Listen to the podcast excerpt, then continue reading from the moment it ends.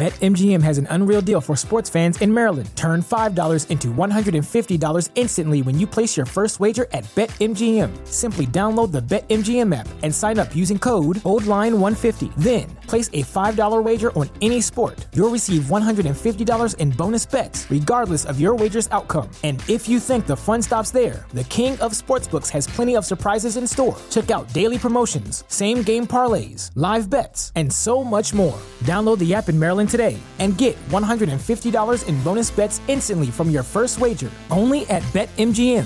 BetMGM and GameSense remind you to play responsibly. See BetMGM.com for terms. 21 plus only.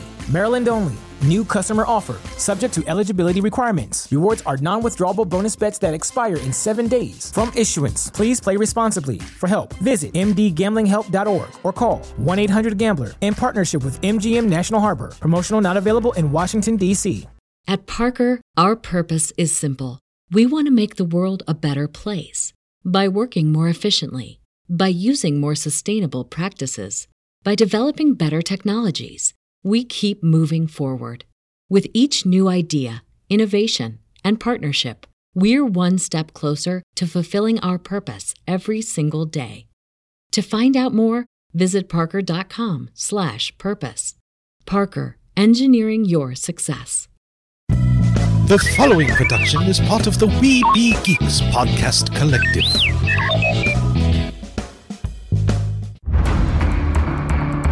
From days long ago, from uncharted regions of the universe, comes a legend. The dream that came through a million years, that lived on through all the tears. It came here, the Fandom Nexus. Fabulous secret powers were revealed to our host as he plugged in his microphone. I have a podcast! Here he is, your Spider Pan, Jeremy.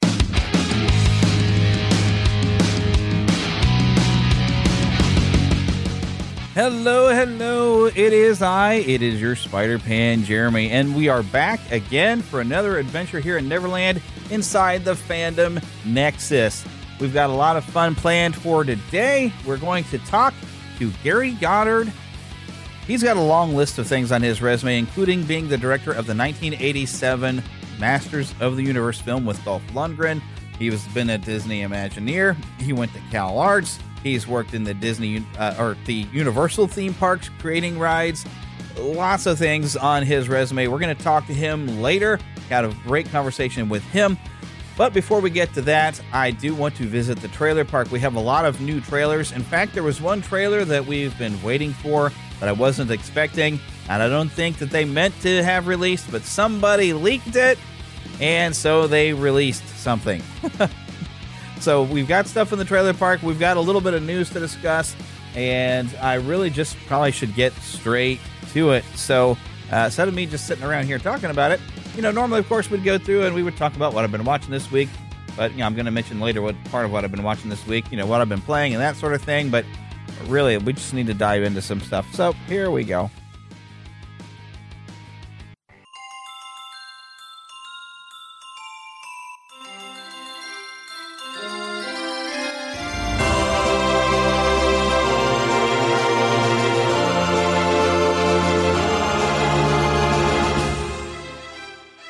Spanning the Disney and geek universe to bring you the best in comics, toys, movies, and entertainment. This is news from around Neverland. All right. The only piece of news I really want to get into is there was announced this week the new Genie Plus app with the Disney parks. And this caused quite a stir. And let me just read some of the features uh, listed over here in the Disneyland.disney.go.com. Now, this apparently does go for both parks, but it says you can get an itinerary updates from morning to night. Disney Genie will continue to update your itinerary, throughout the day so you can be more spontaneous and go with the flow. Find your favorites at a glance. Collect your very own personal tip board to instantly see your favorites. It will display current and forecasted future wait times, helping you predict when you might experience quicker entry to attractions. Enjoy more flexibility and fun. Disney Genie brings existing planning features together in one place. Join a virtual queue at certain attractions, making dining and experience reservations, mobile order food at many locations, get help with virtual assistant, and more. Now, yeah, within the last few years, mainly since COVID, you know, the annual pass holder program's kind of been shut down in at least Disneyland. I don't know if Walt Disney World still has anything like that. And you, we've seen sort of the end of fast passes. So there's Disney or Genie Plus service. And these are like two other options there to, to enjoy the theme park along with the, uh, I mean, really, the Genie, it looks like it's something they're adding to the current uh, resort app that you have already that you can download. I don't believe the, the, the regular one actually costs you anything. But now, now this will cost you something for Disney Genie Plus service. For the price of $15 per day per ticket at Walt Disney World Resort and $20 per day per ticket at Disneyland Resort. Why does it cost more at Disneyland? I don't know. Uh, choose the next available time to arrive at a variety of attractions and experience using the Lightning Lane entrance. It's basically Fast Pass. You make one selection at a time throughout the day, from classics like Haunted Mansion to thrill rides like Big Thunder Mountain Railroad and newer favorites like Millennium Falcon, Smuggler's Run, attractions subject to limited availability. This convenient option is the next evolution of the fan favorite Disney Max Pass service from Disneyland Resort. Disney Genie Plus will also include Disney Parks themed audio experiences and photo features to capture your memories, unlimited Disney Photo Pass downloads from your day if you are visiting Disneyland Resort. Let me go ahead and read the next thing.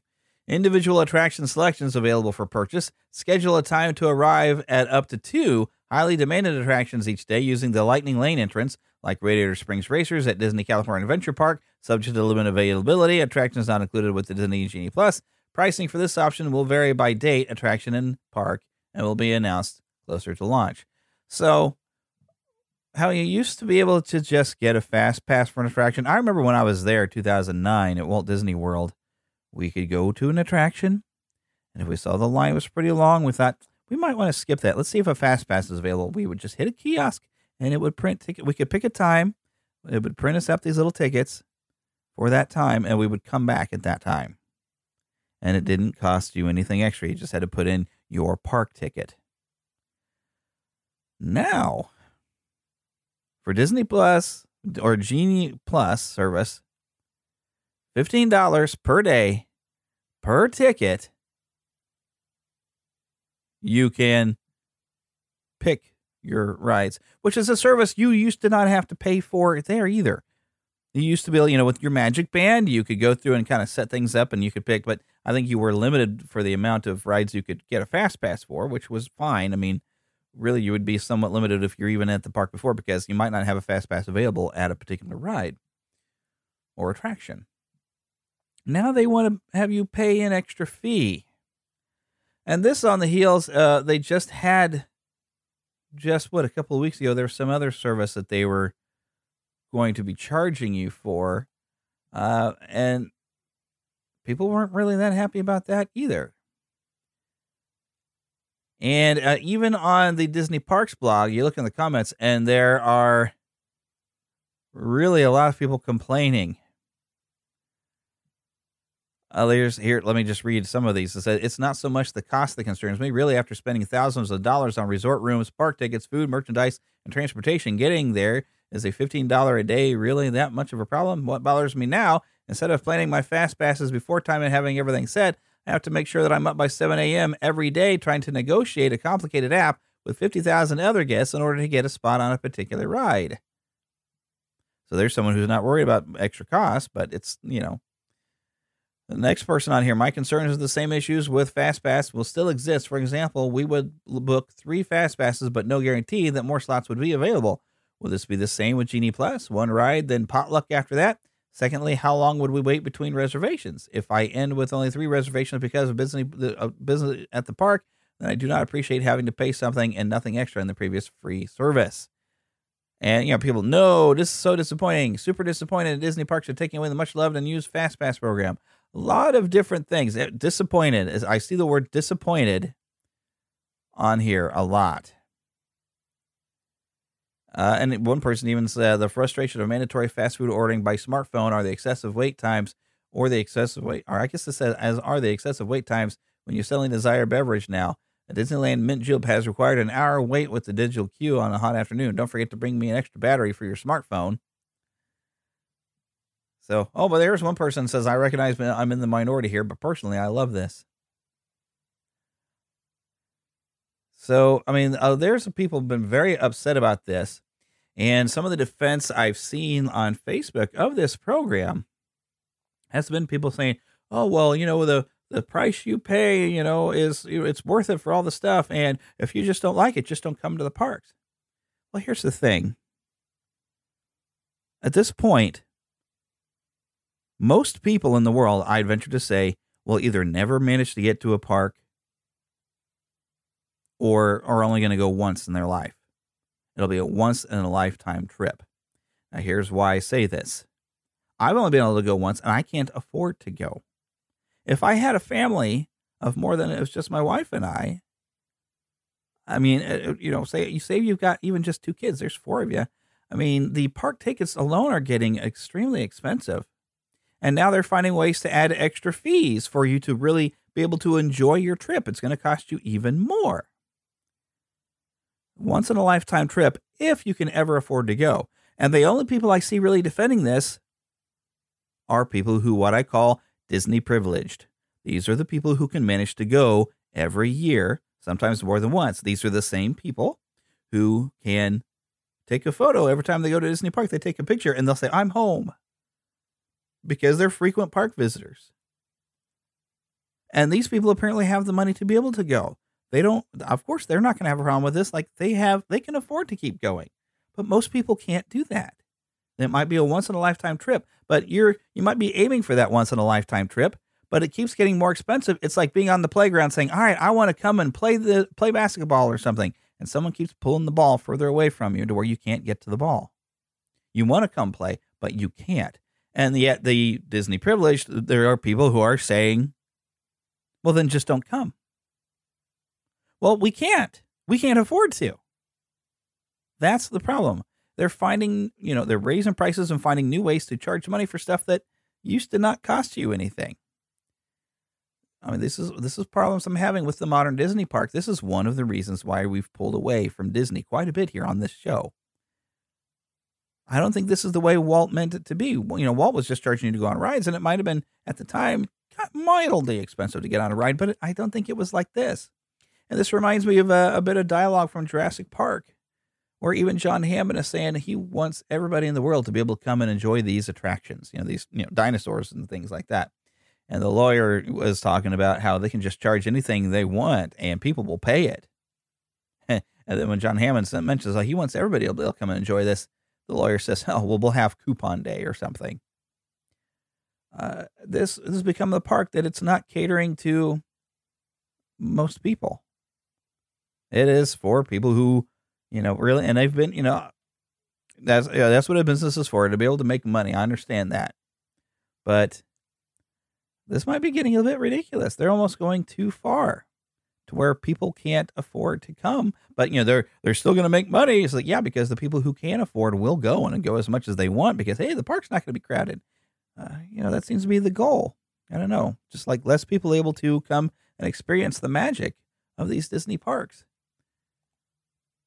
I don't know something just seems not right about this whole thing. But uh, I do want to move on. Uh, I do want to visit the trailer park before I, I don't want to make this a whole you know show of complaining about stuff. But something is just off about this whole thing. Anyways, let's go to the trailer park. Mama, another gator got in the house. Another gator? Give me that sugar. Come here. Get him, Mama. Get that gator. Ah, ah. The Neverland Trailer Park.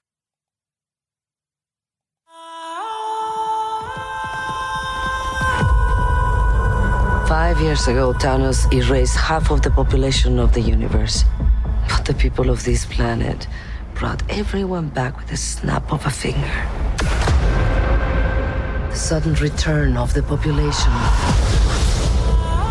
provided the necessary energy for the emergence to begin.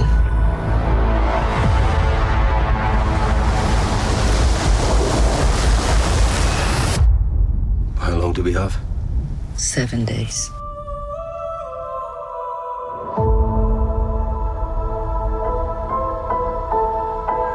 We're Eternals. We came here 7,000 years ago to protect humans from the deviants.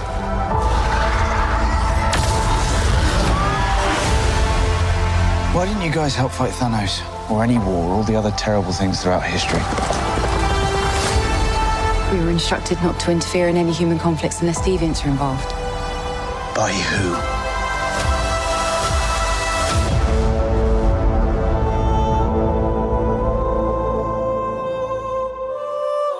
We need to find the others.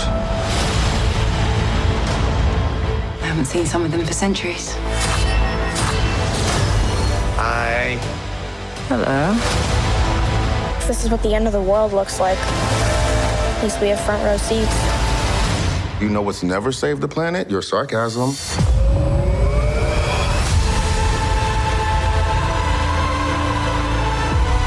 We have loved these people since the day we arrived. When you love something, you protect it.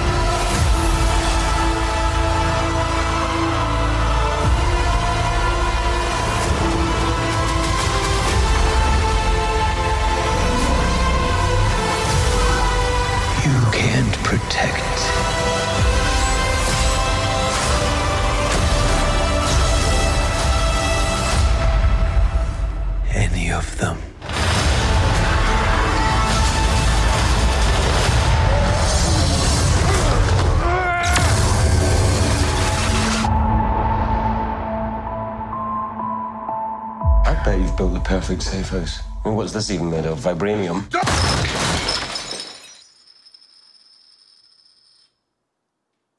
Fall collection. IKEA.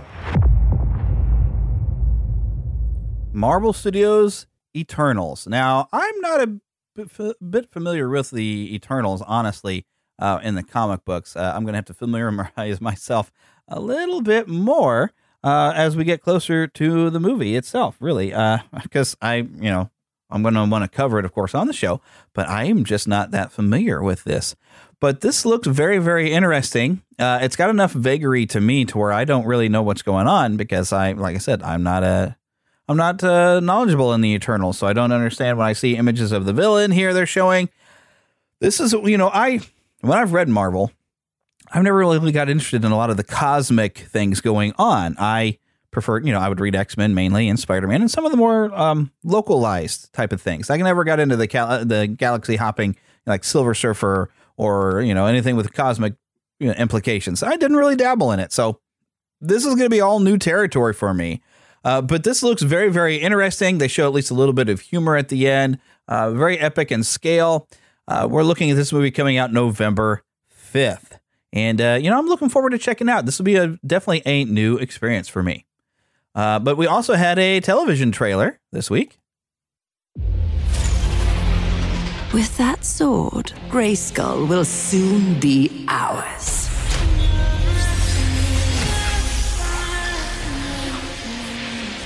Do! Halt! Bring the sword to the champion. What champion? By the power of Grayskull, I have the power?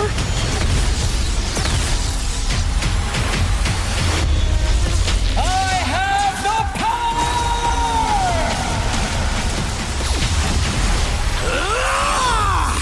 What did it feel like? You turned into a big ol' He-Man. Were you still you on the inside, but you look like him on the outside? Or was he the same on the outside as he was on the inside, and you were somewhere else entirely? Ow! That's a lot of questions. The Master's nemesis have arrived. The power of Grayskull is alive. Who's there? Why, Adam? Don't you recognize your Uncle Keldor? This is our fight too. I'm at least the master of technology? Master of magic. Master of the Wild. Master of Demolition. Apologies, this is all just very exciting. Like a story of old.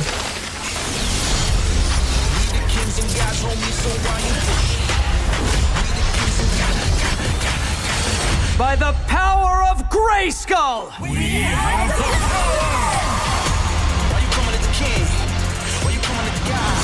Saving Eternia is up to us. Rise, my dark masters, and wreak havoc! To know oneself is to truly become a master of the universe. A master of the what now? Behind this gate lies great power. We must approach with caution. Adam! Wait up! Wait up!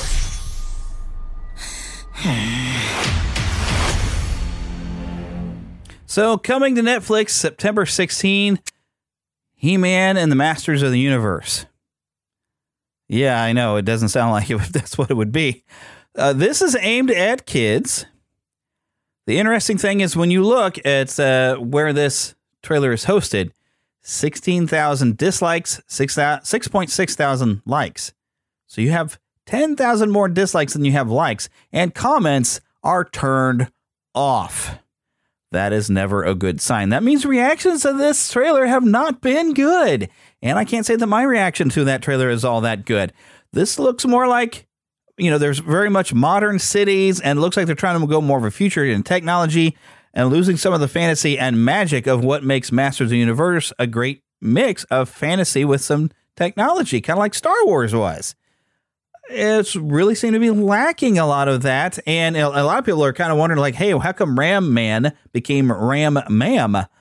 because, yeah, they seem to have gender swapped Ram Man. Uh, and but the design of I'm not really a fan of the designs, the redesigns of all the characters, uh, and the style of this. And you heard there was a bit of a sort of a rap music feel to it. So this just doesn't feel like Masters of the Universe. And yes, I know we're gonna. There, a lot of people are gonna say, "Well, it's not aimed for you; it's aimed for kids." But you know what? I think if I had kids, I would rather sit them down with the Filmation or maybe even Revelation. I probably might show them that series if they were old enough, because I mean there was some blood in, in Masters of the Universe Revelation. But I would probably show them the Filmation. I would even show them the Mike Young series if I had access to it. This one, I, this one looks like a bit of an embarrassment. But we'll see what happens when it comes out. And if they manage to sell toys for this, because you know that's that's the measurement for these things usually is if it sells toys. I just don't see this selling very many toys. Uh, I mean, it could. I mean, kids might just jump all over and love this, but uh, I don't. I don't know. we'll see, because it's really it really is aimed at the kids. But oh boy. Now this next thing, uh, Scott kind of got a surprise for Spider-Man No Way Home that a trailer had been leaked. People have been expecting a trailer for this because the movie's supposed to come out in December, and people have been asking, "Well, where's the trailer? We thought we'd get one with Black Widow, and we didn't see one." And so somebody leaked some footage, and the the, the leaked footage was a little longer than what the trailer that was released uh, on Monday, and I think it's because there's a lot of unfinished effects and footage. So I think they were working on a bigger trailer and they were get, trying to get the effects together. But then when that leak happened, everybody acknowledged and said, oh, well, you know, over Marvel Studios, Sony Entertainment, something like that. And they said, well, I guess we better just go ahead and put something out now. So they put together what they could get final shots on, what the effects were that, done. And so they released this trailer right here.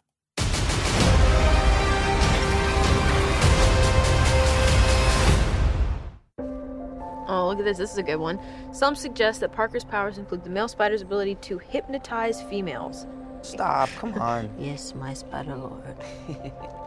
Can we just like stay up here all day? It is so crazy down there. That's right, folks. Spider-Man is in fact Peter Parker. Listen, I did not kill Mysterio. The drones did. The drones that are yours. Does any part of you feel relieved about all this? What do you mean? Now that everybody knows you don't really have to hide or lie to people. For the record, I never wanted to lie to you. But how do you tell someone that you're Spider Man? Now everybody knows. But this isn't about me. This is hurting a lot of people. I've just been thinking about how to fix all of this. So, Peter, to what do I owe the pleasure? I'm sorry to bother you, sir. Please, we saved half the universe together. I think we're beyond you calling me sir. Okay, Stephen. That feels weird, but I'll allow it. When Mysterio revealed my identity, my entire life got screwed up. I was wondering if maybe you could make it so that he never did. Strange. Don't cast that spell. It's too dangerous. Fine. I won't. The entire world is about to forget that Peter Parker is Spider Man. Wait, everyone? Can't some people still know? That's not how the spell works. So MJ's gonna forget about everything we've ever been through? Stop tampering with the spell. Oh my god, Ned, he's my best friend. Oh, my Aunt May should really know. Stop talking.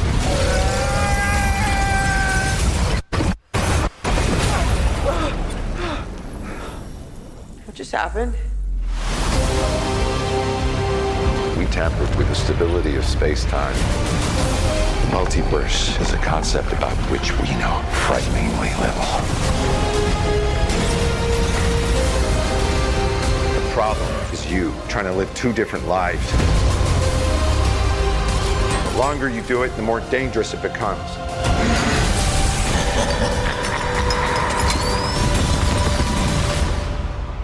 Be careful what you wish for, Parker.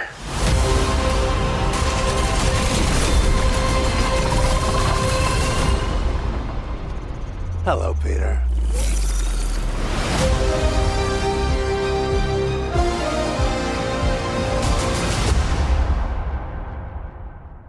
All right, December 17th, Spider Man No Way Home. Now, if you haven't seen this, maybe you recognize a few voices, right? Maybe. Uh, we did hear Willem Dafoe laughing as a goblin uh, pumpkin bomb rolls on screen and detonates. Also, we see some Doc Ock arms come in, and Alfred Molina is the one you're hearing there saying, Hello, Peter. So, what we kind of got from the leaked teaser was that we've got possibly a Sinister Six coming with bringing in villains because of this multiverse concept from previous Spider Man movies throughout this franchise since like, you know, 2002 when the first film came out. And I there's been still showing like, uh, oh, uh, Jamie Foxx, uh, you know, the lizard. I mean, maybe we'll get Sandman. Maybe Michael Keaton's even coming back to be a vulture. We we should head an entire Sinister Six, especially if that spell makes people forget who they are. Remember, the Vulture had found out that Peter was Spider Man and kind of thought, you know, he's not such a bad guy, and he was kind of going to leave him alone. But if you take maybe that knowledge away from the Vulture, he could be evil again. So, I mean, and my wife even asked about Sandman. I said, well, Sandman was uh, an original part of the Sinister Six, but of course, in Spider Man 3, uh, we did see Sandman having some. Um, some remorse over what he had become, right? And, and and being evil. So I don't know, but still, maybe Sandman. You know, there's a lot of there's a whole lot of villains that could be coming back for this. Uh, but apparently for a Sinister Six, which is what Sony has wanted uh, since Amazing Spider-Man Two had come out. You know, they were they were leaning towards getting Sinister Six together, and this gave them an opportunity, thanks to multiverse, to do something like that. And I like the way, as a nod to the comics, when we had you know, Spider-Man had revealed himself during the Civil War in the comics to be Peter Parker because he was trying to be on the right side of things. He revealed himself, but uh, when it became dangerous to Aunt May uh, and stuff like that, he had he had went to Doctor Strange. I mean, there, that's a lot of different things, but he had went to Doctor Strange to make everybody forget, unless he told them who he was, and then they would remember all the things they knew about him. They would suddenly remember if he told them who he was or revealed himself. But he made everybody forget who he was and also ended up making this other thing where he made a deal with Mephisto, where Mephisto took away the marriage between him and Mary Jane in order to uh, save Aunt May's life. I mean, there was a lot of complicated stuff that they've kind of had to work around and kind of fix because they really made some a mess of things. Uh, I really didn't enjoy a lot of that, and I think uh, that might have happened even during uh, our time here in Neverland, way back since 2013. I don't know because I, I know I've brought this up before. That was one of the things I really didn't like about some of the Spider-Man comics, and when they did all that was didn't like it. I, I, even though they there was some pretty good comics that came in, some pretty good stories, but uh, the massive change really was, you know, uh, it wasn't enjoyable. And so they have since then brought Mary Jane back, and they have fixed a lot of that, uh, those problems that were created by doing that. But anyways, that's neither here nor there. But oh my goodness, so part of what we were teased at with is also the return of Tobey Maguire and Andrew Garfield as other Spider-Man that from a multiverse concept. And I almost even would wonder if we might see a Miles Morales appearance. Who knows? Just for fun. Could, it could happen. But this is being directed by Jon Watts, written by Chris McKenna and Erik Sommers.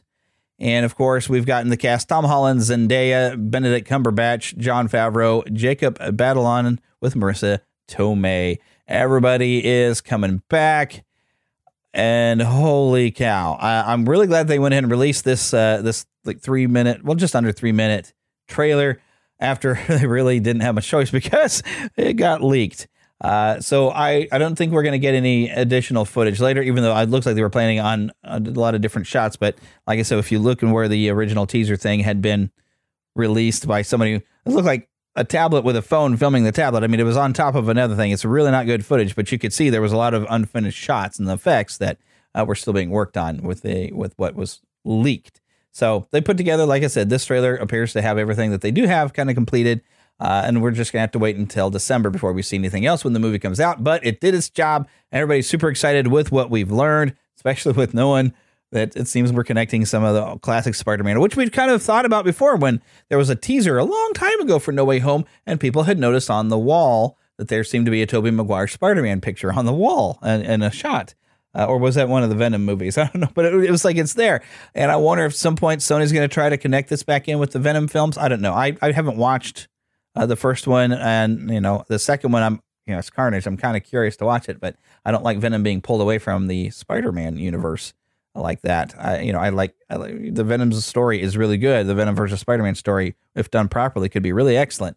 Uh, but you know, I might just have to go and sit and watch Venom just for just to catch up on it because it might be might be part of the connection. Who knows? And but you know, with this concept of multiverse, this could be the way to bring in the Fox's version of X Men into the uh, the Marvel universe.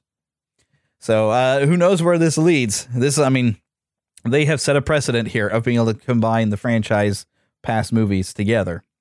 This would be like the current DCEU finding a way to bring Tim Burton's Batman, you know, back, uh, along with even you know the uh, the Dark Knight trilogy version of Batman. Who knows?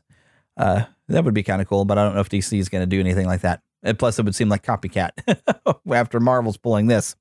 All right, but before we get into our guests, you know, I I found some audio for you. I think you might want to check out. At the far end of the universe, there is a planet ruled by a being of utter evil.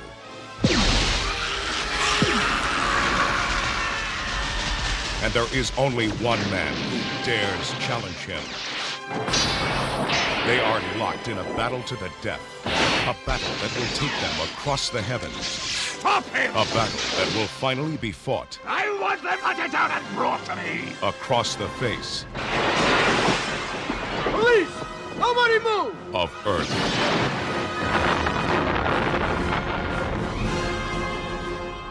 I think I'm gonna need some backup. Can you show us the way? Of course. No.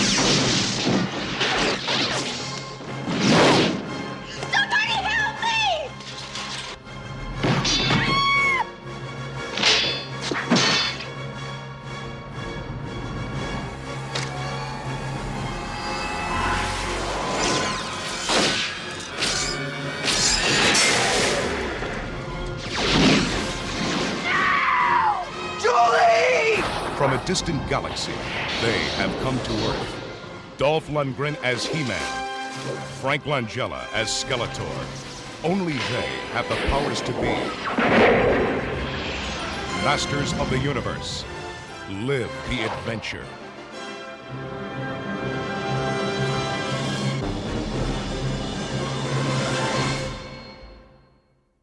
All right, we have with us Gary Goddard. He has produced, directed, and designed some of the world's biggest theme park attractions, including Jurassic Park The Ride, Terminator 2 3D, Battle Across Time, Star Trek The Experience, Fantasia Lagoon, Jaws, King Kong on the Loose, The Amazing Adventure. Well, I said that really weird. The Amazing Adventures of Spider Man, James Bond 007 License to Thrill, Six Flags Monster Mansion, The Mask at Smain's Movie World, Sanrio Japan, M&M Academy, Caesar's Magical Empire, and Conan and the Ghostbusters live stage shows over at Universal. That's just a few of the things he's done. So we're going to have a lot of fun talking about some of the stuff, some of these projects. I kind of got started with one project, but I was like, oh my gosh, look at all this other stuff. Uh, so everybody, please welcome Gary Goddard. Yay! Hello. Hey, hey, how how are you? I am doing great. Uh, I've been. I just to, saw my life. I just saw my laugh flashing before my eyes there. well, you've got a long list of accomplishments, and I was like, wow, I should narrow this down a little bit because uh, I don't even remember how I found you first on Facebook, but uh, but you were sharing because we're this is the 35th anniversary of the 1987 Masters of the Universe, and you were sharing all these images of, of the sets. I was like, oh my gosh, this is so awesome. yeah. I was like, I need to talk to this guy. Especially, I was like, oh yeah, I think I was following because you were at one point an Imagineer with Disney and yep. so much stuff.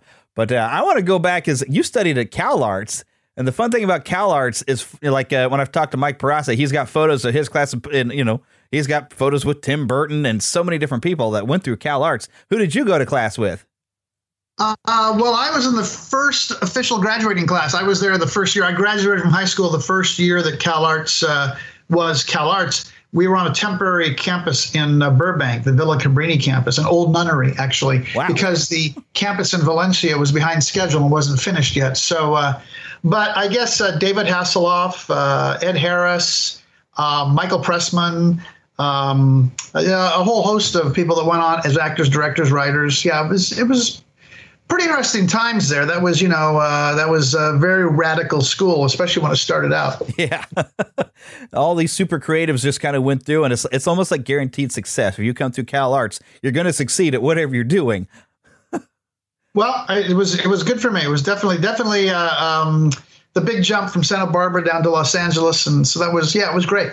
So, what was your overall goal when you went to Cal Arts? It, did you want to mainly design rides, or were you always looking at directing films?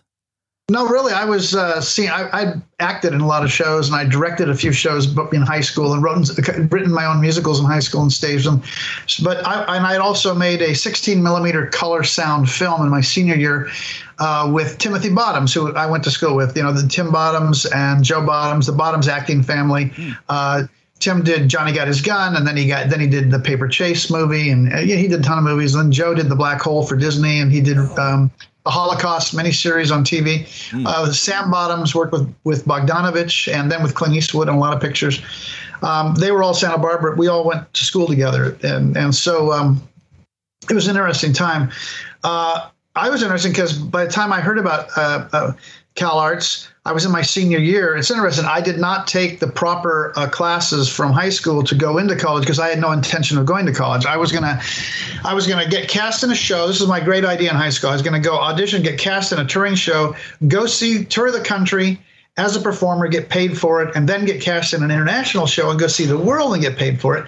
So I didn't have to go to college. And then uh, it's a long story, but the short version is uh, I wound up meeting uh, one of the nine old men who had a who had a home in Santa Barbara, a second home in Santa Barbara, Les Clark. And uh, Les invited me to the studio, and I went down to the studio. I couldn't even drive yet, so I had to get my high school teacher to drive me to the studio. I think I was 15 and a half or 16. And uh, so Les gave me a tour, and on the tour they had a they had the California Institute of the Arts trailer, two trailers on the lot that were promoting Walt's greatest dream. Walt had passed away. He'd left $40 million of his estate to see California Institute of the Arts established. Hmm. And this and this is, this is a big model, you know, typical of Disney. There was a model in the trailer, an artwork of what the schools were going to be. It was going to be the first community of the artists. The concept was all of the teachers and all the students would live on the campus together because Walt saw arts as a 24 hour thing. You, you know, yeah. if you work at midnight, you worked at midnight and all that kind of. And I suddenly thought, God, I really want to go here. But I told the woman who was giving me the tour, I said, Well, I can't because um, I didn't take the college requirement class. And she said, Well, Cal Arts is very unique. Uh, they've been accredited by the Western uh, College Association, so you still get a fully accredited degree if you finish four years, but you don't have to have all of the minimum requirements for the colleges. You just have to audition. If you get in on your talent, you get in. So I definitely wanted to audition. But I was so late in the game, the theater school was really full. But the theater and dance school was the same school the first year. And um, and the, the, the dean said, you're, you're good as an actor, but we're full. But do you dance? And I said, well, I don't really dance, but I've danced in musicals and, and you know, I've, I've done dance. I'm not a trained dancer. Well, audition for Bella Lewitzky. She's she's low on male dancers. If you get into the dance school, you can take the theater classes because we're swapping classes. So I auditioned for the dance school and I got in so I could take my theater classes. And um, and uh, I found out why I got in. In the first year of the school, there were uh, probably 60 or 70 women dancers. There were six guys. So there obviously was a dearth of guys. so uh, they were scraping the bottom of the barrel like this. But anyway, um, so then I did that then um, I, I, decided that I didn't want to actually go on with college, but then um, I had taken a few film classes with Alexander Mackendrick, who directed films like A High Wind in Jamaica, The Man in the White Suit. He was part of the whole Ealing Studios back in the days. They were making all those Eaton comedies. And um, so I, I wanted to go in the film school, and they said, "Well, you have to audition for it." Well, I'd made a few films in high school. and I auditioned. I got into the film school. It's interesting. So then, by the second year of the film school, I said, "Well, I'm done. I'm ready to go. I'm not going to finish college. I'm going to I'm going to go do my thing." And then Michael Addison became dean of the theater school, and he had directed me in a production of Merchant of Venice. I was the clown. I was uh, Peter in Merchant of Venice when I was in the tenth grade, I think. And he saw my name and said, "Well, you should you should uh, you should come come to the theater school." And I said, well, I danced the ski, and then I did film. I don't know. And he said, well, just come. So I thought he was inviting me in, but I still had to audition. I had to audition each time. Oh, goodness. But anyway, I got into theater school. And so, and then I still felt the same way. Like I, I want to get out in the real world. But by then I'd done three years, so I'm going to do my fourth year and get my degree, which I did. Have I ever used my degree? Nope. But I got it. Uh, uh, so that's a long way of saying. Anyway, that so the interesting thing was what was interesting for me is I did learn about dance, theater, and filmmaking all in those three years because the way it all happened. And I think if you look at my career, that has informed all of my work. So, yeah. so I think it worked out right. Definitely. Because uh, it looks like with uh, a lot of your your work inside some of these uh, these park attractions, you're not so much on the engineer side as you are the creative design and writing out and creating story to it. Yeah, I, I, I work on the I, I work on creating the concept and then on the writing of it, and then working very closely with the designers on the design of it. I mean, the patents for the technology in T2 3D and the Spider-Man 3D 4D ride and Jurassic Park the ride all have my name on them. Not because I'm an engineer, but because the idea for the key technology was mine. And and the way patents work, when Universal wanted to get those patented, you have to include the inventor, not necessarily the engineer. He he goes on as well. Yeah. But but so so what I, what what I've been very good at is because I I kind of have a mind for both story and technology is. Uh, r- finding the right technology to go with the story. And I think the difference in the way that I've always approached things is I kind of try and get the essence of the attraction concept I want to get it to a point where I understand what is the best way to tell that that story, and then and then I, I, I look for the technology that will help tell that story, not the technology first, and then you know let's just fit the thing to it. Spider-Man's the best example because the Spider-Man ride was before there were any movies, before Sam did his right. movies or anything. But you know, Sam and I grew up reading the same the same comics, the Sinister Six, so we so we thought awesome. all the same villains and everything, right? So yeah. So when it came to it, I was already working on T2 3D, Terminator 2 3D. I was working in the 3D realm for that one. And then we started working on Project X, which was going to become, you know, the Universal, uh, you know, park. And um, so at first, we it was going to be the DC superheroes. There was a whole other park with DC and Warner Brothers and Looney Tunes. Mm. Worked on that for a year and a half, and then that got shelved because Warner's and Universal can make the deal. So now we start all over now with Marvel, with uh, all the different characters, uh, Popeye, and you know, stuff. so so. Uh, but what I've been saying was, as a superhero comic book fan, whatever whatever the story is, and, and uh, at the time it was going to be Superman, and then it was became Spider Man. But either way, I said, look, the the essence of a comic book is it's in your face action, and and we have to do it in a way that can do that. So if you start thinking about that, that you want this to be in your face, and it's got to be a ride. Well, there's only one way to do a ride that can be in your face is with 3D, and that had never been done before. Someone's like, "Well, that's going to work." I said, "No, it'll work. Don't worry." And and uh, and, and the reason to do that is in a ride, you have a six foot envelope from the from the arm of the person on the left side to the arm of the person on the right side. You can't have anything that they could get hurt doing. Same thing on the top. You know, you, you have this envelope. Mm-hmm. So therefore, if you want to get in the face of the rider, it has to be 3D. It's the only way you can do it because there's nothing physical in the way of the ride system. No one can get hurt. So I started working on this idea for a 3D ride, 3D, 4D. Um, yeah, and and that's how we took off on that. Uh, basically, on both T2 3D and on um, the Spider-Man ride, I was actually fought every step of the way. I was never an internal uh, designer for uh, Universal. I was always outside Universal, and so the the internal Universal team uh, were always kind of anti Gary to some degree. Uh, but luckily, the top executive Jay Stein uh, believed in me, and as long as I could continue to prove my ideas would work, he supported them.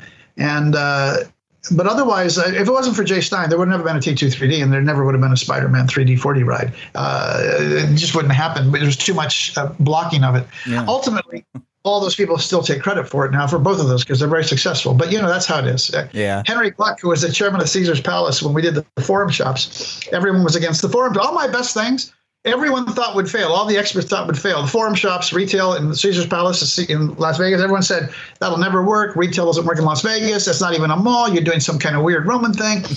but uh, when it worked, everybody took credit for it. And Henry said at the time, you know, Gary, success have, has a thousand fathers. Failure is a bastard. so, so uh, it's true. Anyway, uh, that's a long way of saying that. Um, I, from my standpoint, um, I feel you have to get to the essence. The, the, what, what is the spine of the particular IP that you're doing, the, the the story you're telling, the medium, and and what is the right technology in a theme park to tell that story. Uh, so, uh, like for instance, I wasn't crazy about the first Harry Potter ride, and they, they didn't want to do 3D 4D on that because they had it on Spider-Man. Uh, but I, w- I was kind of phasing out of my Universal phase, but I didn't say, well, guys, but it is the right technology for that. It's all about magical blasts and beams and transformations. And that, Yeah. I mean, it's the right technology. And I still feel to this day that that first ride of of, of, uh, of the Harry Potter thing, you know, and that's another that's another example. They fell in love with the RoboArm technology for a ride. And back when you were going to sit on a broom and you're actually going to be on the broom, that might have had some valid. But then by the time they got into capacity issues, they got to get three people per thing. So that became a bench. Now it's a flying bench, it's not a flying broom. But you're following, you know, it, it just get it, it morphs into something else that that it really wasn't the idea. But uh, anyway, I guess I got a sidetrack there. But uh, you asked, so now you. That's right. We like chasing rabbits around here. Especially because I love, you know, talking the Spider-Man ride. I have I'm the, I'm a huge Spider-Man fan, uh, which I guess is not completely obvious from everything behind me, but uh, I've got Spider-Man stuff over on this side of the desk that you just can't see, including my uh, my Stan Lee figure, of course, that a friend of mine got me for my birthday. So yes, uh, I've seen footage of the Spider-Man ride, and like the original version, it's it's almost like somebody just put you right in the middle of the 90s animated series, which is one of the best versions of Spider-Man is that 90s animated series. I just loved that. I absolutely adored it. And uh, Yeah, the only, yeah. per- only thing that's come close to that is, is Sam Raimi's version of Spider-Man. Those those first two mil- films he did were just phenomenal. I love it. Well, the to death. original the original villains in uh, the Spider-Man ride were the Sinister Six. Right. It was the, it was it was the Sandman, and then Jay didn't want the Sandman. He Sandman. I said the Sandman is perfect for 3D. He he he collapses and reforms as whatever. He can come right at you and send. But I couldn't. Say, and then I had the lizard underneath the pier. And then they wanted no, we want we want this water aqua creature that you know. Hydro Man, but yeah. originally it was it was the Sinister Six. Now they kept Electro and Doc Ock and you know you know and uh, so it, it turned out well anyway. Yeah. and I, I really liked it. And but uh, it's interesting. Had they kept all, I also had Mysterio. Mysterio was in there. So had they kept because remember he was one of the Sinister Six. Yeah. If they kept the Sinister Six. That movie would be right in tune with all of the movies that have been made because they've used all those villains now. Yeah. You know. Anyway, you know. Yeah, some there were some of his best villains. Yeah. Totally. It's still I even uh, I wish I had the original Sinister Six, but I do have like the Revenge of the Sinister Six, which was a little different. I think I think Kraven the Hunter was brought in for like a second wave of it, and I had all of those, but I sold them about five years ago. But I did man. keep, but I did keep this. nice, very cool. That's the original. That's the one I bought when I was like Wow. ten years old. You know, Wow, that is awesome. I Oh couldn't part with that, but I was like, I'm keeping this. I kept a few others, but I, I definitely kept that. Yeah, I'm I'm just kind of hoping some stuff I've kept is still going to be like valuable. If, I had Amazing any Fantasy kids. 15. I had Amazing Fantasy Oh. 15. And look, I think you'll love this. Wait, I'll show you. You'd have to be a, uh, you know, practically no one at Universal even understood this, but any fan would know why this is the concept, the first concept book for Spider-Man ride. Wow. What did I use for the cover? Of course. Oh, that is fantastic. I used the cover, but it says, "Heads up, heroes! It's my very own 3D ride at Universal. Oh, wow. Get ready for the fight of the century. It's Spidey versus the Sinister Six. See? Oh, that is so, So, cool. You know, you have to be a fan to even understand this. But that's the other thing I do. When, when, when we do T2 and we do Spider Man, it's interesting. For a theme park, you have to do the ride so that if anyone comes in and doesn't know anything about the mythology, in the queue and the pre show, you can bring them into it. Yeah. But then you want to do another layer for the fans. So when they go through the ride, they know whoever did this gets it. That you know that that that I get it. I love it too. So so the trick is, and T two and Spider Man, all these things work that way. If you don't know the mythology, you can still enjoy it. Mm-hmm. If you do know the mythology, you know the guys behind it know it as well and have applied themselves to it. You know, so that's important to me that whatever we do is is is in the spirit of um, the the characters, the mythology, the story uh, that that that we're telling about that particular character, that particular world, whatever it is. Yeah, and really to bring the writer into it, and you get to be a part of the story. That's one of the things that makes Disney rides just the best. Is suddenly I'm in the story. I'm a part of this whole thing, and oh my goodness, I'd probably if I ever get a chance to ride that Spider-Man ride, even though they've they've kind of spruced it up here over the but like five No, years no, ago. it's good. The, the main thing they did is they improved the. They went digital with the projectors, Yeah. which is better, much, much, much Yeah. brighter, clearer picture. Yeah, so it's a little different, but it's still. I mean, if I, I might, I might have tears in my eyes when I get off the ride, like I've been in there. So yeah, I'd try crying the ET ride though too, because I mean, ET always makes me cry anyway. I'm not afraid to admit it. But uh, let's dive into some movie. Uh, heck, I even got to dive in some TV. But so, Masters in the Universe, you're credited as a writer, producer, and and the director on that. Uh, director, uh, mainly the director. Uh, I did wind up uh, rewriting the script, but uncredited. Uncredited. Um, David Odell wrote the script, but uh, between Frank Langella and I, we we were we were really writing a lot of it, uh, rewriting a lot of it as we went. Uh, and uh, so everything that you see, especially the third act, the uh, the air centurions, the big the big ship that comes in, the the gothic you know ship that Skeletor rides, the air, air centurions, the transformation to God, I mean all that stuff I added uh, because there really was very little of Eternia in the original script, very little, and um, I felt we needed to get Eternia in there, and uh, uh, so I came up with this idea of bookending the movie with Eternia by using the throne room. I, you remember it was a very low budget uh, at the time. Uh, a typical action film like Indiana Jones, those kind of things were between 35 and 50 million dollars. We had 17 million um, to make this. So wow. But I convinced uh, Menahem, uh, you know, Golan Globus, that if we built a big set, uh, I came up with this concept that we bookend with the big throne room, with the you you know uh, Eternian throne room, and um, and I said we'll shoot about half the movie there. As it turns out, we'll shoot about the first 10, 15 minutes there, and we'll shoot the last twenty or thirty minutes there. And we're on a soundstage; it's controlled. There's no weather problems. You're not going to have delays. You know, when you're when you're on locations, anything can happen. The idea of being on a controlled soundstage for that much of the film they bought it. They were like, okay, we'll spend a lot of money on it, but we know every day we can shoot. Doesn't matter if it's raining. Doesn't matter what it is. You know, we, we'll shoot. So that's how I had to have a practical reason to build that set. Uh, but they they bought it, and that gave me storytelling wise. We begin in Eternia and we end in Eternia. So you know, that that was that that was how that came about. Yeah, heck, you could have spent the whole movie on Eternia, and I think everybody would be even happier. Yeah, well, that but that the script came to me. Ed Pressman already had the star, Dolph Lundgren, and he already had a script by David Odell. And in that script, it started with the Courteney Cox's character in the kitchen of her uh, house, and there's a pounding on the door, and she opens it, and this muscle-bound guy in you know in a loincloth collapses there, obviously having been through some kind of battle. That's He-Man. So I mean, it really started right there in you know in, in here in Earth. So I, I didn't think that that was epic enough. That doesn't. that's not the way you start a He-Man picture, you know. No kidding. that would have been like, uh, why are we on Earth? So yeah. And it was an adjustment, I think, for me as a kid because you you get so used to the cartoon. And I was, uh, let's see, in '87, I was probably about well, ten years old, but I probably didn't see it until like '88 when it was on VHS. So I was like 11 years old. And for some reason, your brain as a kid thinks you're going to see the cartoon brought to life, but you actually got brought like a, a different take of everything because uh, we didn't have any Prince Adam mention at all. Uh, we did have a nice "I have the power" moment there. That was that was probably the most epic part. Other than Frank Langella's performance as Skeletor was just yeah. brilliant. Oh my goodness, he just went for it. Now that's that's something with with a property like Masters of the Universe, you'd really have to go all in because otherwise no one's going to believe it because it's it's yeah. not so fantastical. Uh, but really, you had a pretty good cast, and uh, we got the world has to thank you for introducing us to Courteney Cox as a guy who's been watching Friends marathoning all this week on on HBO Plus. Thank yep. you. yep.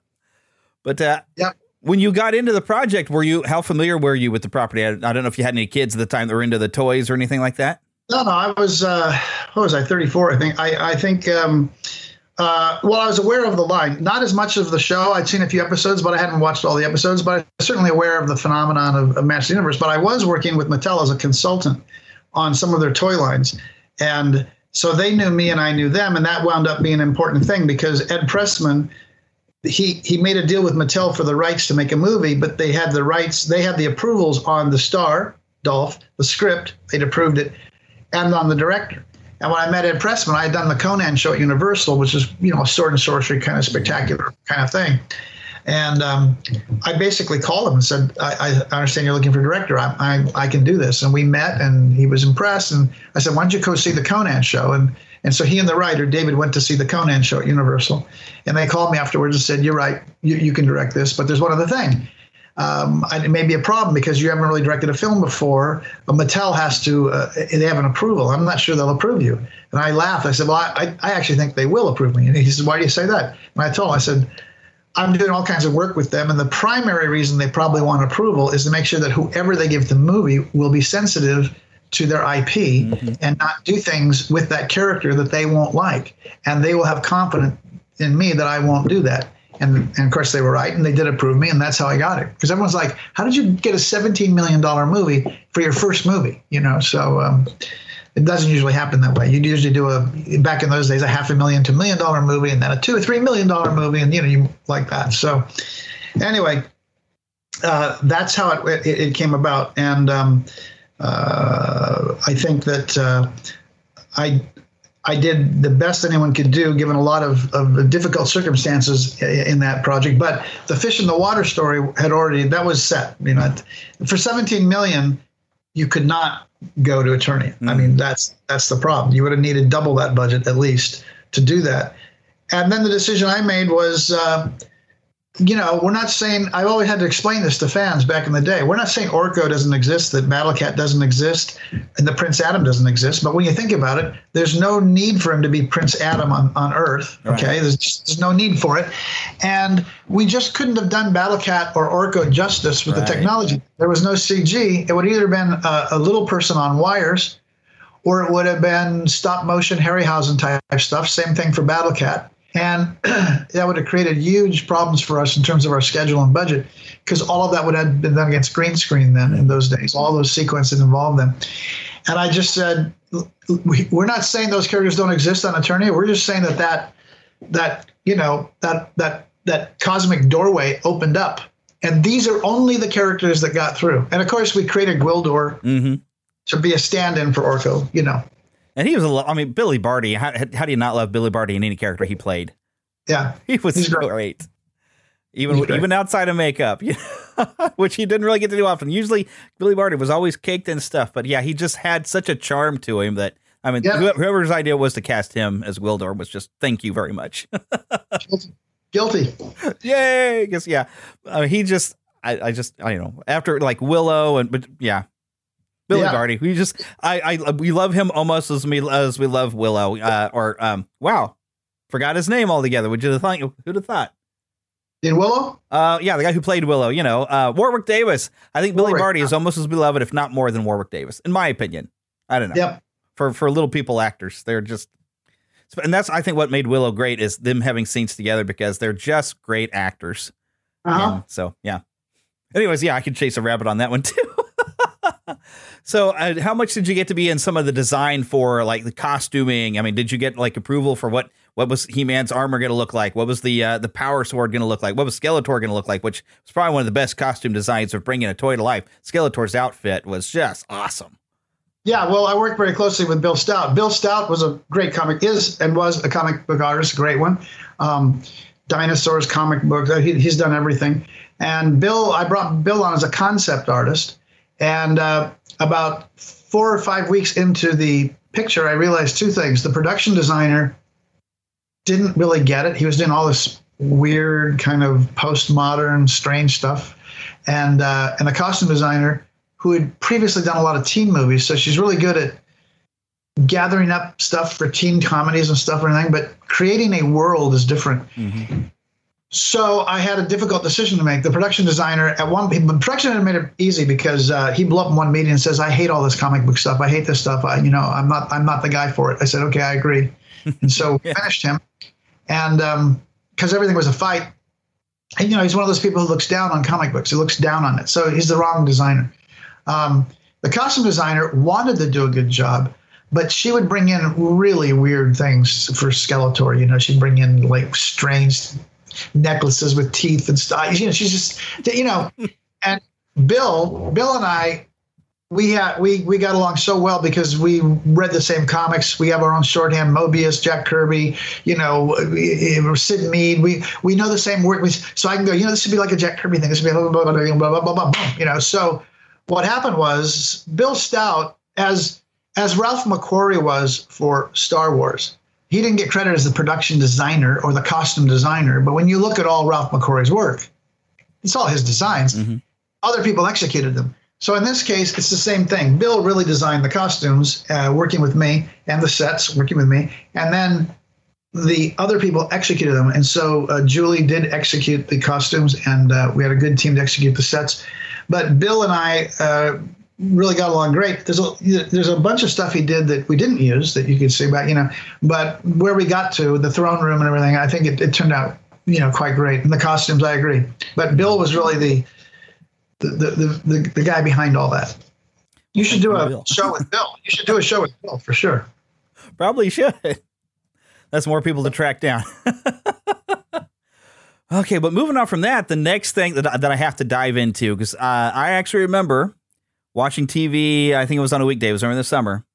And some ad comes on, and it's some woman who she comes up and she's like to sell stuff, and all of a sudden, like the screen just goes eh, eh, like like something's interfering, and there's this guy in this like metal helmet and everything. So hey, we we've called you for help and everything. It was the first ad for Captain Par- Captain Power, the toy line, which I mean, it was amazing idea when you're a kid to think, oh my gosh, this interacts with the television. And then I think maybe it was that fall that the television show came out, the Captain Power and the Soldiers of the Future. And you're created, or I mean, you're credited with some of the creation of that and of, of like the television show. Did you get to have some input on the toys as well?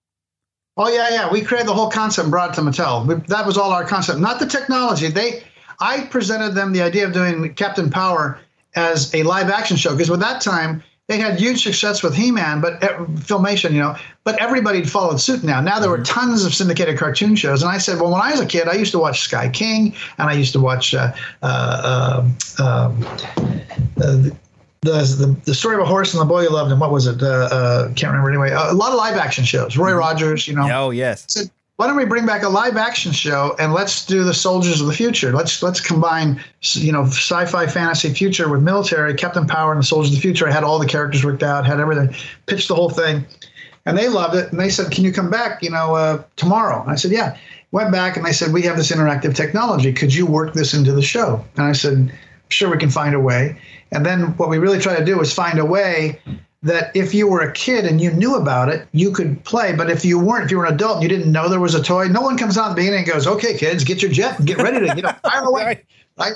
So, so because uh, I wanted the show to stand on its own, mm-hmm. on its own merits, and um, so yes, the answer to your question is I was very involved in everything. I created the series and uh, created the characters and uh, brought uh, couple different artists in um, Ed Eyth and I think Neal Adams and uh, a few others to do some of the initial sketches for the thing. Um, Ed Sato, uh, who went on to Disney, and Ed Eyth, who worked on Back to the Future and all kinds of other stuff thereafter. And Ed Eyth actually worked on uh, Masters of the Universe too, under Bill, I think. Nice. But uh, Yeah, so yeah, that was that was kind of my baby, along with Skeleton Warriors, which was later. And so M- Mattel did uh, Captain Power, and uh, Playmates did uh, Skeleton Warriors, and CBS aired C- Skeleton Warriors was an animated series on Saturday mornings, a couple years after Captain Power.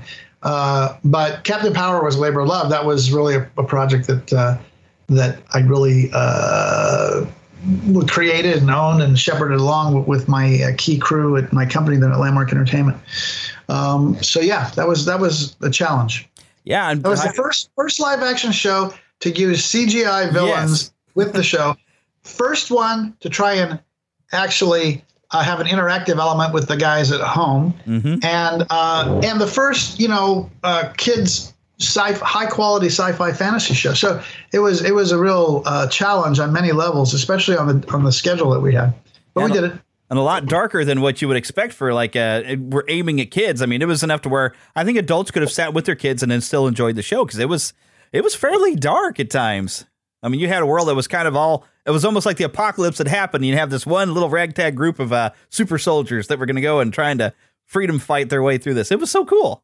Yeah, well, I subscribed. You know, Walt Disney was once asked. I always remember this uh, by a reporter. He was talking and said, "You know, you make all these children's films," and he stopped and said, "No, I don't, I don't really make children's films." He goes, "You know," I said, "No, I make films for their parents, and I put things in that I know the kids will like as well." Mm-hmm. That was Walt's secret to success. He didn't make kids movies. Now, when he died, I think a lot of his own people didn't understand that. They started making like little kid movies. But if you look back at The Absent Minded Professor and The Shaggy Dog, and you look at 20,000 Leagues Under the Sea, adults love those movies and kids like them. Yeah. And so uh, I saw Captain Power that way. I was making that for parents and putting things in that kids would like as well.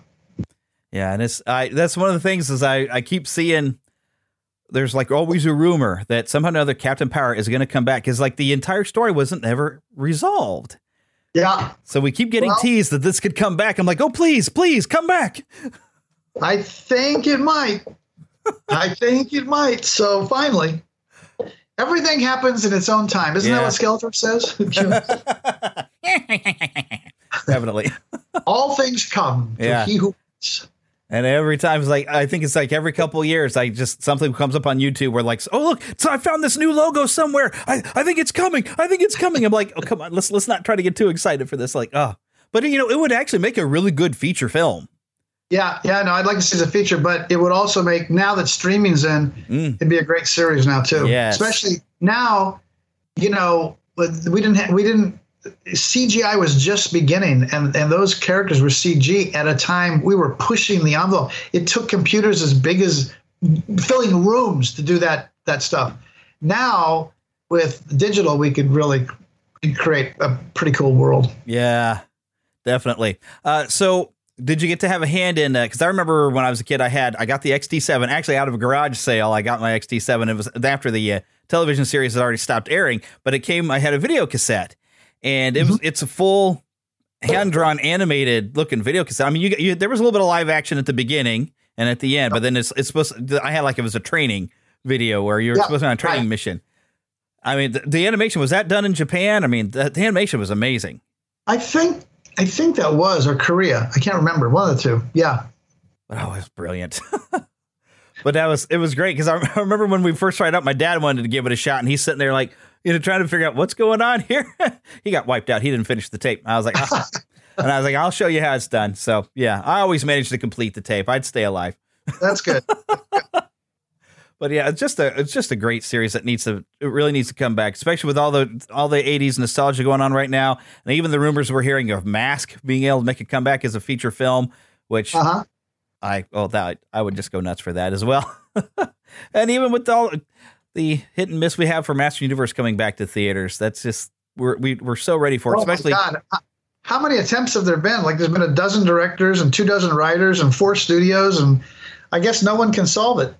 Yeah, um, you know, even Kevin Smith was was I loved the new Revelation series, but it was pretty divisive because there were some people that they they had different expectations, I guess. But I, if you look at the series itself, it's a great, and I'm really waiting for the second part.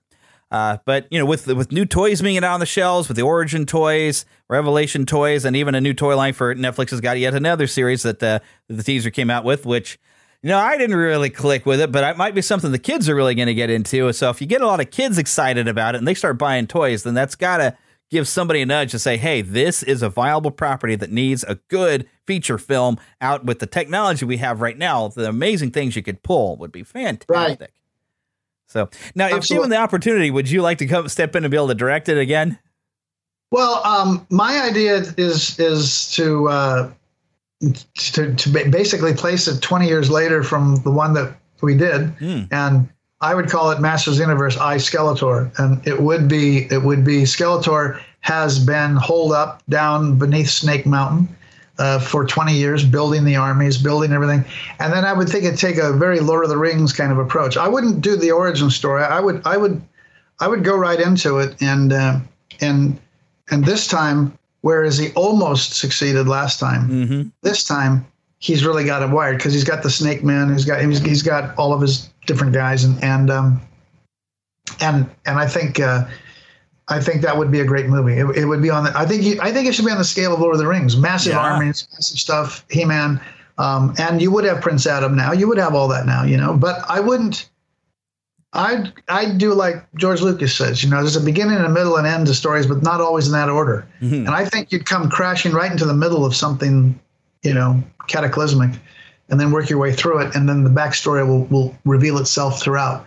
Um, so it's very driving, and and and also you'd see Eternia as a world now with all these different areas and lands and civilizations. Well, we always thought Beastman was one of many Beastmen. You know, he's a, he's a Beastman place, and same thing with many of those characters. Yeah, like Stratos was other supposed to be the pro- people ask about, man. you know, um, another thing you, people used to ask about is why did you create these new characters? I said, well, Marvel had all these rules for the regular characters. You couldn't kill any of them off. You couldn't hurt them. You couldn't do this. So um, we created. I thought Beastman was probably one of the most well known. Yeah. So we Beastman, but we did make him more like he's part of a tribal society somewhere, not just a standalone guy. And um, we created the other ones because we knew we were going to bump one of them off, but also uh, we could have more fun with them because we didn't have to follow all the rules. You know, we did everything else. The costume for He-Man and Teela, all this stuff had to be approved by Mattel. You know, and so, but it's fine. I mean, I, I was happy with the end result. The Skeletor was a home run. They didn't have any problem with Skeletor. Yeah. And my thing with Skeletor was I wanted to take him away from being that that cartoon guy to a really a guy you believe is lethal and, Yeah. and is Yeah. powerful and strong. And I like the fact that all the new versions, even the version in the cartoon show, they're really they're they're bouncing more from Frank Langella than from the original, you know, um, Skeletor, which I think is good. I, I think that was fine for its time, but I think when you make a live action picture, you have to you have to kind of you, you have to raise it up a little, you know. Yeah. Skeletor had to be scary, and Frank Langella just went for it. He was kind of scary. I had to fight for him too. They didn't want to pay him. They wanted. They wanted. They said, Menahem was like, "Why do you have to have him? He's in a mask. He's in a mask. Just have him do the voiceover. Just have someone else in the mask and then have him do the voice." I said, "No, no, no. You don't understand. Frank is a stage trained actor. When he walks in a room, he walks in like a king. He carries himself like a king. Oh, yeah. You can't have some guy in a mask."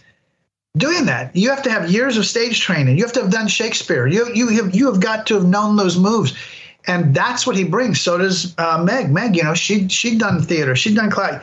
You in those kind of rules, you need people who know how to walk, who know how to carry themselves, who know how to you know look like a king when they sit in the throne. And and that's not something you can train someone in six weeks. They they either they have that or they don't. It's a presence they carry with them. And I also wanted someone. And I told Menahem, I said, Menahem, we need someone who can act through the mask. That even though the mask is there, when I go in on him, you see. And Frank's eyes, you know, it's just, you know, so because it was the difference between paying him, I think, I don't know, three or four hundred thousand dollars, and if they just had him do a voiceover, it'd be like twenty grand, you know, and you'd pay some guy, just some guy to be there and act it all. I mean, you know, I mean, that was okay for Darth Vader because Darth Vader, you really don't see anything. It really Right. is. And and and he wanted someone that was six foot four or six foot six, whatever David was, you know. Mm-hmm. So that was a whole different deal. But yeah. Yeah, Skeletor had really great presence. I mean, even when he's first introduced in the movie and he's just walking down the hall, and I, I love the sound crew, whoever came up with the sound of hat, the Havoc staff, every time he'd take a step forward and slam that thing down, it just, he, he took over the room as soon as he stepped in. It was fantastic. That whole entrance, coming around and then turning around and sitting down in that throne was just Frank Langella. Thank you, Frank Langella. That was fantastic. Yeah, and, now, and, and, how about that entrance? Again, I wrote that whole entrance. So the whole entrance following. The only thing I didn't get was I wanted the actual. I wanted to see the actual door close. Mm. Boom, you know, but you hear the door close, and we come in on it. We pick him up instead. But we follow him. We follow him. We follow him. And the camera comes in, and as he spins around, he goes. She says, "We go to her at last. Grayskull is ours." No. no. Yes. Bang! He sits around. I'm going to wind up watching this again. I remember he goes, yeah, it's mine. a lot of fun. Even, goes, if, even the critics goes, hated it, it was goes, still fun. He goes, he goes on the staff. He goes, yes. mine. And you know, right then, you know, here she is. It's ours, and he goes, no, it's mine. you know, it's like you know who that guy is. Oh yes. Yeah. Oh, it's fantastic stuff. Yeah, it's it's a movie that I think you know maybe when you're kids we were like you know, it's memories for us, but even as adults now, I think I can look back and say this is just a whole lot of fun. Uh, yeah. it's it's really really enjoyable, and if, if I had kids, it was something I definitely would share with my kids. Like you know, this is just it's a good time, and Skeletor's supposed to be scary that way. That's just perfect. So, uh, really, I think in its own weird way, I mean, it's it's kind of become a cult hit, and it's kind of timeless in its own weird way, even if it's very much in the '80s uh, when you get onto Earth. But yeah, it's got that's, that quality to it that uh, I think a good cult hit should have.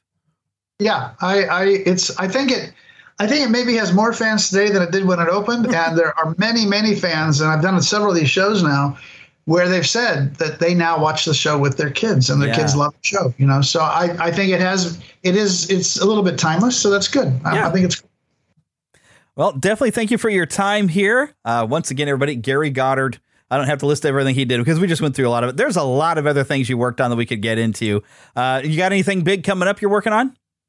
Uh, there's a couple things opening. There's uh, in in uh, China this summer. There is a the going to be the largest uh, aquarium and marine research center in the world, and it's kind of interesting because uh, it's called the. It's got a very technical name, the Chimelong Marine Life Research Center. I think uh, it's in Zhuhai, but it's by the largest builder of theme parks in China, and he had come to me because the building is massive. It's twice the size. It's the. It's like two aircraft carriers length to length. Oh wow! Yeah, it's massive.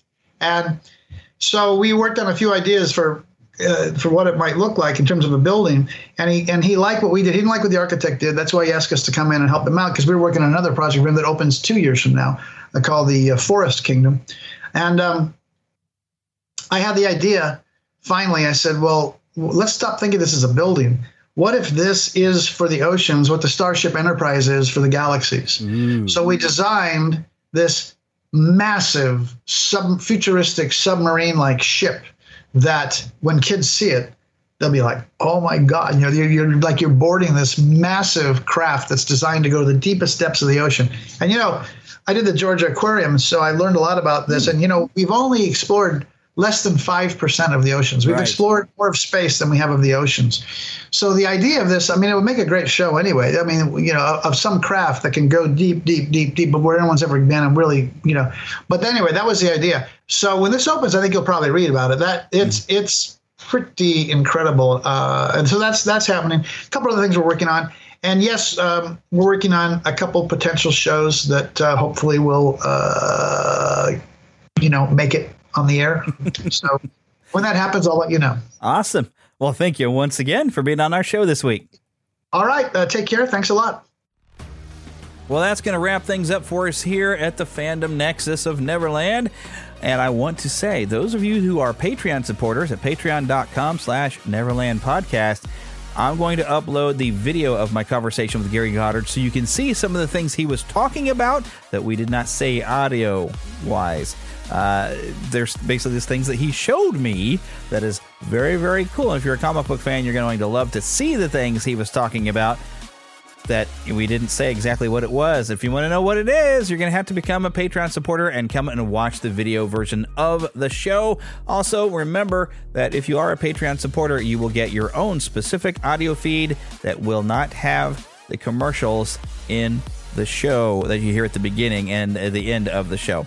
Except for you will hear me, of course, talk about mypodcastreviews.com, which, if you happen to be a podcaster, is a very inexpensive way to get all your reviews from all different sites from around the world to see what your reviews are and be able to read them and share them. And I do have a link on the uh, front page of the website, neverlandpodcast.com, where you can go and check out my podcast reviews. So, with that, I'd also like to thank Karen Kennedy, Darren Wilhite, and Ricky Pope of the Christian Nerds Unite podcast for helping me out with the intro audio of the show. And of course, I invite you to come back next week or next time we have a show. Hopefully, I will have something next week. Uh, I do have some plans. I got to sort everything out. Make sure you come to Facebook and find us. Uh, uh, searching for Neverland Podcast, you will find our, both our group and a fan page. Also, don't forget to follow us on Twitter, Neverland PCast. Until next time, get lost in an adventure. BetMGM has an unreal deal for sports fans in Maryland. Turn $5 into $150 instantly when you place your first wager at BetMGM. Simply download the BetMGM app and sign up using code OldLine150. Then, place a $5 wager on any sport. You'll receive $150 in bonus bets, regardless of your wager's outcome. And if you think the fun stops there, the King of Sportsbooks has plenty of surprises in store. Check out daily promotions, same game parlays, live bets, and so much more. Download the app in Maryland today and get $150 in bonus bets instantly from your first wager. Only at BetMGM. BetMGM and GameSense remind you to play responsibly. See BetMGM.com for terms. 21 plus only. Maryland only. New customer offer. Subject to eligibility requirements. Rewards are non withdrawable bonus bets that expire in seven days. From issuance, please play responsibly. For help, visit mdgamblinghelp.org or call 1 800 Gambler in partnership with MGM National Harbor. Promotional not available in Washington, D.C.